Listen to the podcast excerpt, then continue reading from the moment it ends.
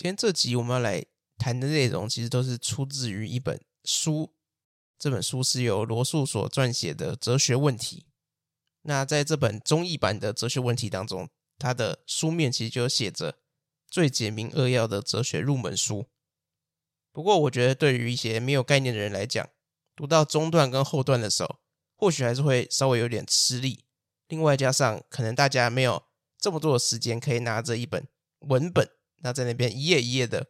翻，一页一页的读，所以我就想说，那我可以来简单的跟大家介绍一下这本书里面到底在讲什么。没有办法在一集的时间就把它介绍完，所以可能会分成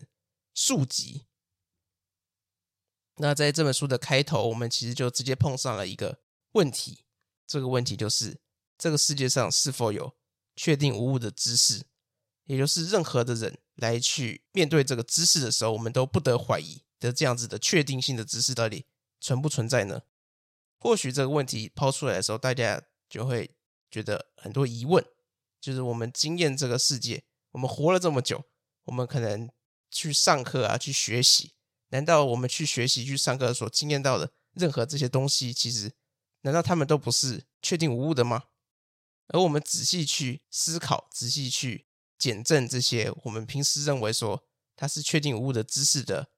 这些东西，我们就会发现说它的基础其实非常不稳固的。我们仔细去剖析它，我们就会发现说它的内部或许充满着许多的矛盾，而其实我们一切就从这个问题开始。这世界上是否有确定无误的知识？那或许我们可以先退一步，从一些更简单的内容去思考，也就是我们是如何认识东西的。碰到这个问题的话，我们可能都会诉诸于我们的经验嘛，我们的直接经验所体验到的这个，不管是世界也好，或是其他的东西。举个例子来讲，我现在在录 Podcast，我是坐在我的书桌前面。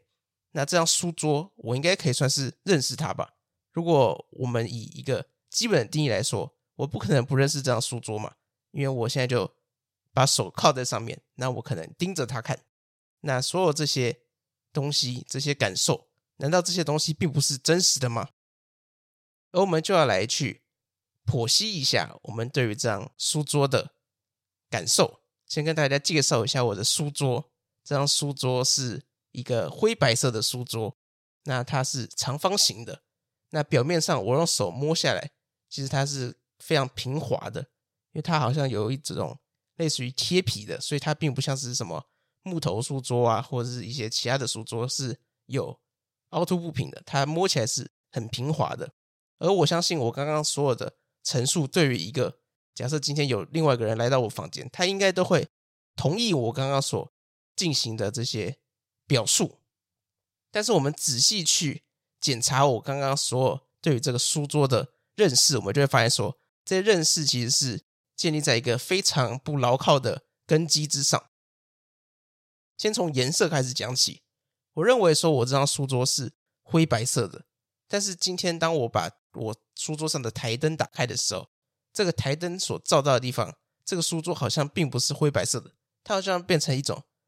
更接近于白色的书桌，而在这个台灯光源最底下的地方，甚至会有一点反光，它会有一点稍显刺眼；而在旁边光没有这么多的地方，它好像就又变成灰白色的。所以，关于这个颜色来讲的话，好像它并不是固定的，或者是当我今天我直接把我房间的灯关掉的时候，那整个空间就变成暗的嘛。而我看着我刚刚那张灰白色书桌，它现在又不是灰白色的了。它变成是黑色的，或者是当我今天换个角度，我每不同的角度去看这张桌子的时候，因为它跟光线的位置都会不同嘛，所以其实这张桌子的颜色都会有些许的差距。所以我们发现说，我们对于颜色的知识其实好像并不是非常稳固的。那另外，我们再来检查一下它的形状，我们会认为说，那形状总没问题了吧？我们这张桌子是长方形的。每个进来我房间的人一定都会认为说，这张桌子是长方形的嘛？但是其实我们去检查形状这个概念的时候，我们就会发现说，如果我今天是站在这个书桌的正中间，我去看它的话，其实我发现说这张书桌好像有点接近于梯形。而如果我是从侧边，从一个斜角去看着它的话，我发现说这张桌子好像又变成平行四边形的。而如果我是蹲着跟这个桌子保持水平的状态的话，我其实发现说这张桌子甚至变成一个条状物。所以对于我们这个形状的经验来讲，它好像也并不是这么的可靠。因为我们每当我们换一个不同的位置，我们所观看到的这个形状、这个东西，它都是不一样的。那我们要怎么去说这个桌子到底是什么样的形状呢？所以关于颜色、关于形状，我们其实都会。发现说，我们的认知是不这么牢靠的。那关于触感呢？触感总没有问题了吧？我们今天说这个桌子摸起来是平滑的，我相信每一个人来摸这张桌子都会同意我的说法。但是如果我们今天拿一个显微镜来去观察这个桌子的表面，其实我们会发现说，这个桌子的表面它并不是平滑的，它跟我们单纯用视觉或者说用触觉所感受到的。这个平滑表面是不一样的，它是有非常多的颗粒，它是凹凸不平的。而我们发现说，这个有关于视觉或触觉的经验，它其实也是不稳固的。当我用不同的仪器去看它的时候，它的质感好像都不太一样。所以回到我们这张桌子，我们刚刚已经减震了它的颜色、它的形状以及它的质感。而这三个内容，我们都发现说，这三个所经验到的东西都是非常。不牢靠的，或者我们可以直接说，如果真的有一张真正的桌子存在的话，那它好像并不会是我们五官所感知到的这个东西，而是由我们的思考所推论出来的。那到目前为止，应该算是非常好理解嘛，因为都是白话文嘛，所以我们可以总结一下我们刚刚的论述，变成两个问题。第一个问题就是，真的有一张真实的桌子存在吗？而第二个问题是，如果有的话，那它到底是怎样的客体？那接着我们就会出现一些名词，可能大家要去记一下，因为未来会一直用到这个名词。这个名词叫做感觉语料 （sense data）。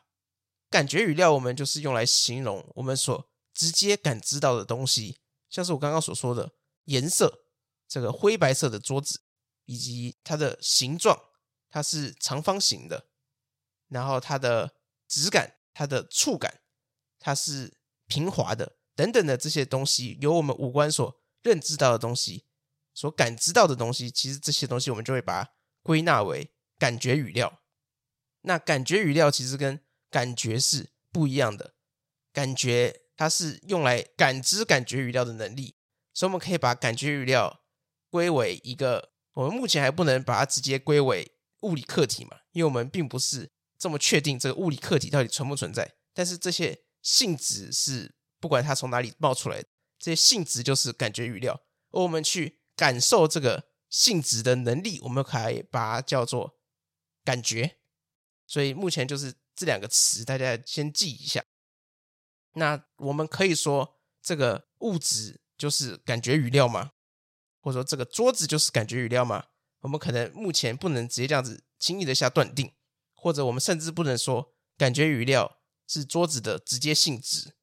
那其实感觉语料跟真实的桌子到底是什么关系？这里就出现了一个这样子的问题。而我们可以把这个桌子的存在，或者说这个真正的桌子的存在，我们可以把它称之为一种，它是一个物理客体。所以，我们重整一下上一个问题，就会变成说，感觉语料跟物理客体，它们两者之间的关系是什么？而物理客体，我们又可以把它统称为物质，所以这个物质其实就是指着我们生活当中、我们日常当中所经验到的一切东西，其实我们都可以把它称之为物质。所以这个物质当然不会只是我的桌子嘛，其他的像是房子也好，或者说杯子、手机、书桌，甚至是另外一个人，他们都可以先被我们暂时统称为物质。所以，我们再重新梳理一下上述的论述之后，我们会形成两个问题。第一个就是，真的有物质存在吗？而这个物质，我们目前是把跟感觉语料所区分开来的。真的有物质存在吗？那如果它存在的话，那它的本质会是什么呢？那在面对这两个问题的时候，其实第一个正式提出理由来说明我们的感觉直接对象并不独立于我们存在的这个论点的哲学家，就是伯克莱，或者我们可以翻译成巴克莱。那这位巴克莱，就是我们在《新物三部曲》第二集《唯心论》里面所提到的这个哲学家。那伯克莱他其实就是想要去试图证明说，根本没有物质存在。我们所认知到的这个物质，其实它并不是独立于我们的，它并不是一个好像是客观的东西，它是一个我们心灵所感知到的，它只能依附着心灵，它只能在心灵当中。存在，那为什么他会有这样子的观点呢？我们可以回到第一个问题，也就是真的有物质存在吗？以伯克莱的观点来讲，他可能会回答说：是的，真的有物质的存在。不过，他的有物质的存在跟我们普通常识上所定义到的这个客观物质是不一样的。他认为的确有物质的存在，不过这个物质的存在并不是一般的客观的这种。物体，而是一种心灵式的存在。因为伯克莱其实认为说，的确我们可以去承认，我们通常是桌子的存在迹象的这种感觉语料，它的确是独立于我们的某物存在的痕迹。因为伯克莱并没有说，因为他说存在即是被感知嘛，但是他并不认为说，今天假设我们闭上眼睛，或者说我这个手不摸着这张桌子的时候，这张桌子就会突然消失掉。他其实并没有这样子认为，而他会说这张桌子是持续存在的。但是如果这样子，我们是不是就碰上一个矛盾呢？就是当他说存在即是被感知，但是今天这个不被感知的东西，那它是如何持续存在的？而伯克莱给出的解释就是认为说，这个东西是由上帝的心灵所持续感知着的。所以我们可以说，这个东西，这个感觉语料，它是独立于我们的感觉存在的。但是它可以持续存在的原因，就是因为上帝一直感受着它，上帝的感知是永远不会停止的。所以，就算我们的感知停止了，上帝还是感知者。所以，这样子以伯克莱的角度去回答第二个问题的话，就是这个物质存在吗？他会回答是吗？那如果有的话，它的本质是什么？伯克莱就会回答说，它的本质就是上帝心灵的感知。而除了这种。伯克莱的观点以外，另外我们可以说，有一群哲学家，他们认为说，他们主张除了这个心灵以及想法或者是说感受之外，其实并没有什么东西是真实的，所有的东西都是存在于心灵当中。尽管这个存在于心灵，并不一定是伯克莱所提出的这种上帝的心灵，但是也许我们会说，他们也是存在于一种宇宙的心灵当中。而这种观点的哲学家，我们就可以直接把它统称为观念论者，像是伯克莱。而其实莱布尼兹也有相同的概念，他把这个世界认知为是由单子，那单子就是类似于灵魂式的原子所组成的。这个世界上所有的我们所认知到的这些物质，其实都是由单子所构成。那这些单子数量是无限多的，所以无限多的单子所足够而成的这个宇宙世界，所以如果以莱布尼兹的观点去回答上述两个问题，第一个就是真的有物质存在吗？莱布尼兹也同样会回答说：是的，的确有物质存在。那如果有的话，它的本质是什么呢？以莱布尼兹的角度，他就认为说，物质的本质其实就只是一堆单子，一堆这种灵魂原子所构成的。那它当然也并不会是我们所一般认知到的这种。物理客体单独的存在，所以我们可以发现说，以伯克莱跟莱布尼兹的观点来讲，其实他们只有在回答第二个问题的时候，才跟我们世俗、我们的常识的观点分歧。所以这样子讲到目前为止，我们可以发现说，我们好像可以区分成两个区块。第一个就是表象的区块，也就是我们所能认知到的感觉语料的区块。那第二个就是我们目前还没有办法去证明它的这种客体的世界到底是存不存在呢？所以我们目前区分了两个，一个可以称为表象，一个可以称为实在。那我们接下来想要去询问的问题就是，那到底实在是存不存在的呢？到底这个客体它是不是真实存在的？那在碰到这个问题的时候，我们可以先去思考一下：假设我们说它不存在的话，会发生什么事情？因为这个观点，我们如果去想象它的话，其实并不会产生矛盾，所以它其实是有可能的。那如果这个世界上都没有任何的客体，或者说没有任何的物质存在的话，那我们会活在一个怎么样的世界呢？其实这样子，我们就会好像变成一种独我论的状态，也就是这世界上其他东西都只是我们的感觉语料，所以我们就有点像是在一个无限长的梦境当中。所有一切这个世界的东西都是我们幻想出来的。我们幻想了，我们目前有这个桌子，我们幻想我们在房子里面，我们幻想甚至其他人，这些东西全部都是我们自己所想象出来的。它只不过是我们自己的感觉语料而已。而这样子的话，我们就会变成说，我们不能承认他人存在，因为我们会怀疑他的身体嘛。我们感知到另外一个人，目前我们只能说。我们是感知到他的身体，我们看到他，我们摸得到他，然后或许他发出声音的话，我们听得到他。但是这些东西都只是感觉语料，他们都只能目前只能被归类在我们自己所感知的部分。所以，如果我们不承认客体或者物质的存在的话，我们就只会变成一个只身一人的状态。那在询问更多的问题之前，我们先试图找到一个更稳固的。出发点，而我们发现说，这个更稳固的出发点，其实在笛卡尔的时候就已经为我们开出了一条路。那在笛卡尔他的沉思录当中，他其实就确定了，当我们今天可以尝试去怀疑一切，我可以怀疑我刚刚所说的任何感受，我可以怀疑我刚刚所说的物质实体到底存不存在，但是我唯一不能怀疑的就是我的怀疑。因为如果我今天要怀疑我自己的话，那我一定要有一个我才能去怀疑嘛，所以他就间接的这样子回转，然后证明了自我是一定要存在的，所以这就是最著名的“我思故我在”。而他从这个“我思故我在”的这个立基点，想要去试图证明更多的东西。而我们可以说，这个“我思故我在”其实是一个非常稳固的出发点，但其实在这个论证当中。他提出的这个“我思故我在”的观点，其实是有点超出于他的论证可以获得的东西。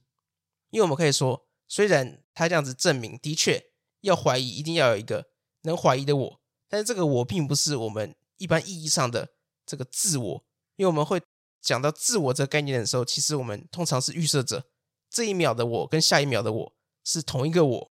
然后今天的我跟明天的我也会是同一个我，也就是我们是。拥有同一性的自我，但是笛卡尔的证明方法，它其实并不能证明出我们是具有同一性的，而它只能证明说，在或许我们可以把时间切分成碎片，在每一个瞬间的确都有一个在怀疑的、在欲望的这个主体存在，但是它跟下一个瞬间的主体会不会是同一个呢？其实我们不能保证，所以我们这样子分析出笛卡尔他所证明的东西，就是一个。每一个瞬间存在，但是不知道是不是连续的一个这样子的主体性。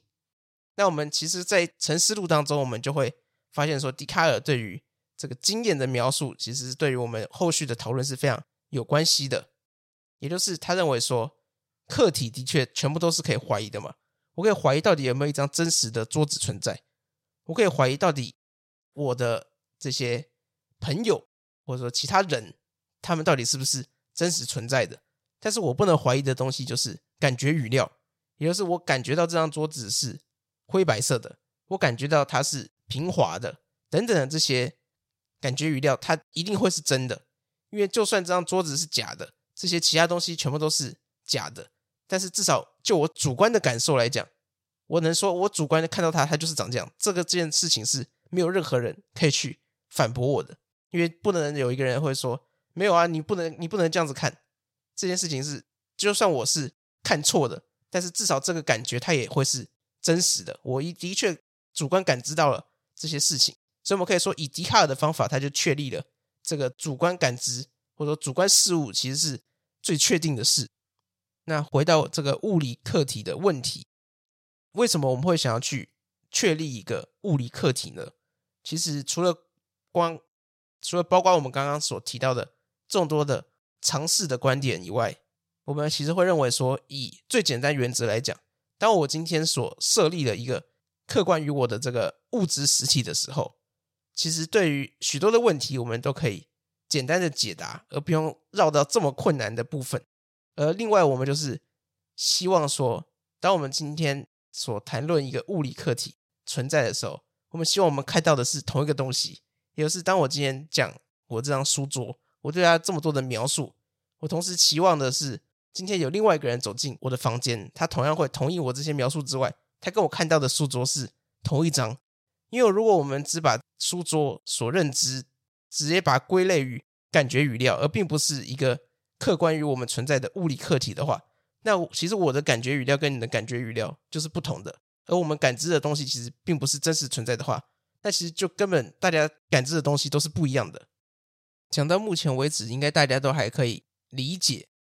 那我们来统整一下，我们今天到底讲了哪些概念是需要去记得的。第一个词就是感觉语料，那感觉语料当然就是形容我们直接感知到的东西，像是颜色，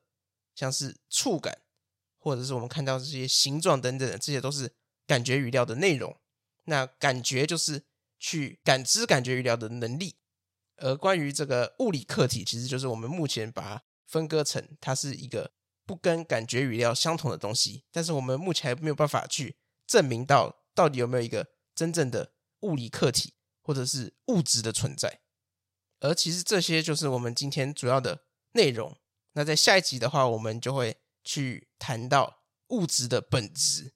以及假设这个感觉语料跟物质，我们目前把它分开来，但是我们其实没有办法证明物质的存在的话，那这两个东西到底能不能相等？如果它们是一样的东西的话那会碰上什么问题呢？在下一集的话我们就会跟大家继续的阐释这本哲学问题。那今天的节目就大概到这里祝大家创作顺利下一期见拜拜。